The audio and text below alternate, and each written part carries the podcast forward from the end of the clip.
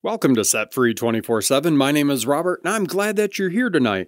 I just wanted to take a quick moment and say thank you to all the people that have been following along. We're 25 days into this thing, and we've been doing a proverb a day to keep the police away. My streak is going strong. I hope yours is too.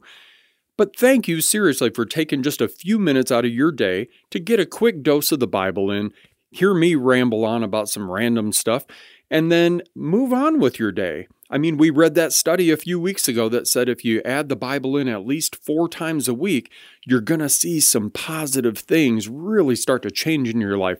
Less swearing, less drinking, less cheating on your spouse, all sorts of good things, less gambling. I mean, and then all the things that went up were like sharing your faith with others, being kind, all those good things. I'll put a link to that study down in the comments because it's worth taking a look at. Proof is in the pudding. But let's see what we got here for Proverbs chapter 25 today. This is Further Wise Sayings of King Solomon. It's titled The Right Word at the Right Time. So there are also these Proverbs of Solomon, collected by the scribes of Hezekiah, king of Judah. God delights in concealing things. Scientists delight in discovering things. Like the horizons for breadth and the ocean for depth, the understanding of a good leader is broad and deep. Remove impurities from the silver, and the silversmith can craft a fine chalice. Remove the wicked from leadership, and authority will be credible and God-honoring. Don't work yourself into the spotlight. Don't push your way into the place of prominence. It's better to be promoted to a place of honor than face humiliation by being demoted. Don't jump to conclusions. There may be a perfectly good explanation for what you just saw. In the heat of an argument, don't betray confidences. Word is sure to get around, and no one will trust you. The right word at the right time is like a custom-made piece of jewelry, and a wise friend's timely reprimand is like a gold ring slipped on your finger. Reliable friends who do what they say are like cool drinks in sweltering heat. Refreshing. Like billowing clouds that bring no rain is the person who talks big but never produces. Patient persistence pierces through indifference. Gentle speech breaks down rigid defenses. This next section is titled A Person Without Self-Control. When you're given a box of candy, don't gulp it all down. Eat too much chocolate and you'll make yourself sick. And when you find a friend, don't outwear your welcome. Show up at all hours and he'll soon get fed up with you. Anyone who tells lies against the neighbors in court or on the street is a loose cannon. Trusting a double-crosser when you're in trouble is like biting down on an abscessed tooth. Never a good idea. Singing light songs to the heavy-hearted is like pouring salt in their wounds. If you see your enemy hungry, go buy him lunch. If he's thirsty, bring him a drink. Your generosity will surprise him with goodness, and God will look after you. A north wind brings stormy weather, and a gossipy tongue, stormy looks.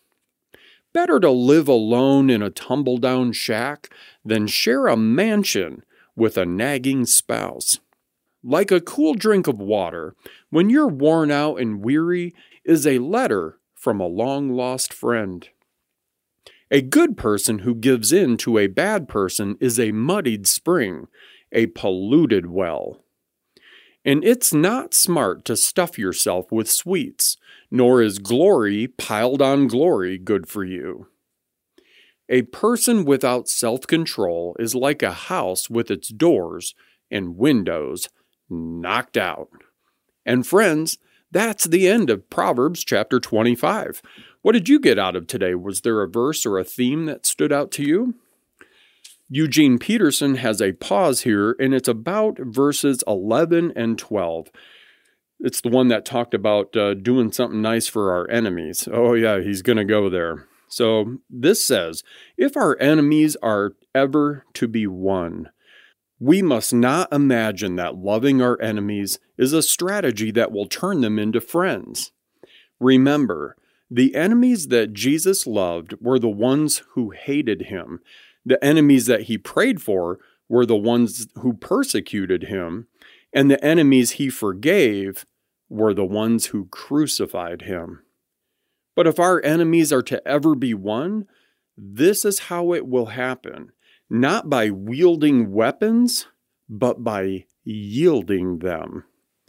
Offering lunch instead of a lance, water instead of a welt, generosity instead of animosity, and goodness instead of rudeness. The other verses that stood out to me were number 8, don't jump to conclusions. There may be a perfectly good explanation for what you just saw. Sometimes we only see a very small piece, especially with people's lives. Sometimes people can look at what's going on Facebook or something, and they just see this very small piece, and they'll jump to all sorts of conclusions about other things that are going on. Don't do that. I'm going to try not to do that too. I know I'm guilty of it, so I think that's why it was speaking to me. The other one, the right word at the right time is like a custom-made piece of jewelry, and a wise friend's timely reprimand is like a gold ring slipped on your finger. I love the right word at the right time. I have really been more sensitive this last month or two. When I feel something like say this to somebody, I just go right ahead and say it, and 10 times out of 10, that person has said, oh, that meant so much to me, or thank you for speaking that to me, or thank you for that encouragement. That was something I was thinking about earlier. So you never know when God is trying to give someone else a confirmation, and it's the words that are in your mouth that need to do that for them. So I'd encourage you, just follow that. If you feel that, it can be uncomfortable at first, but man, practice it. You know, see what happens. And friends, that's all I got for today. That's the end of Proverbs chapter 25. I'm happy that you joined along again today. I hope that your week is going good for you, wherever you may be and whatever day it is that you may be watching this. So if you need any prayer, drop it down in the comments. I'd be more than happy to pray for you. But give this episode a like, a share, always the prayer, and I will see you tomorrow for Proverbs chapter 26. Have a great night.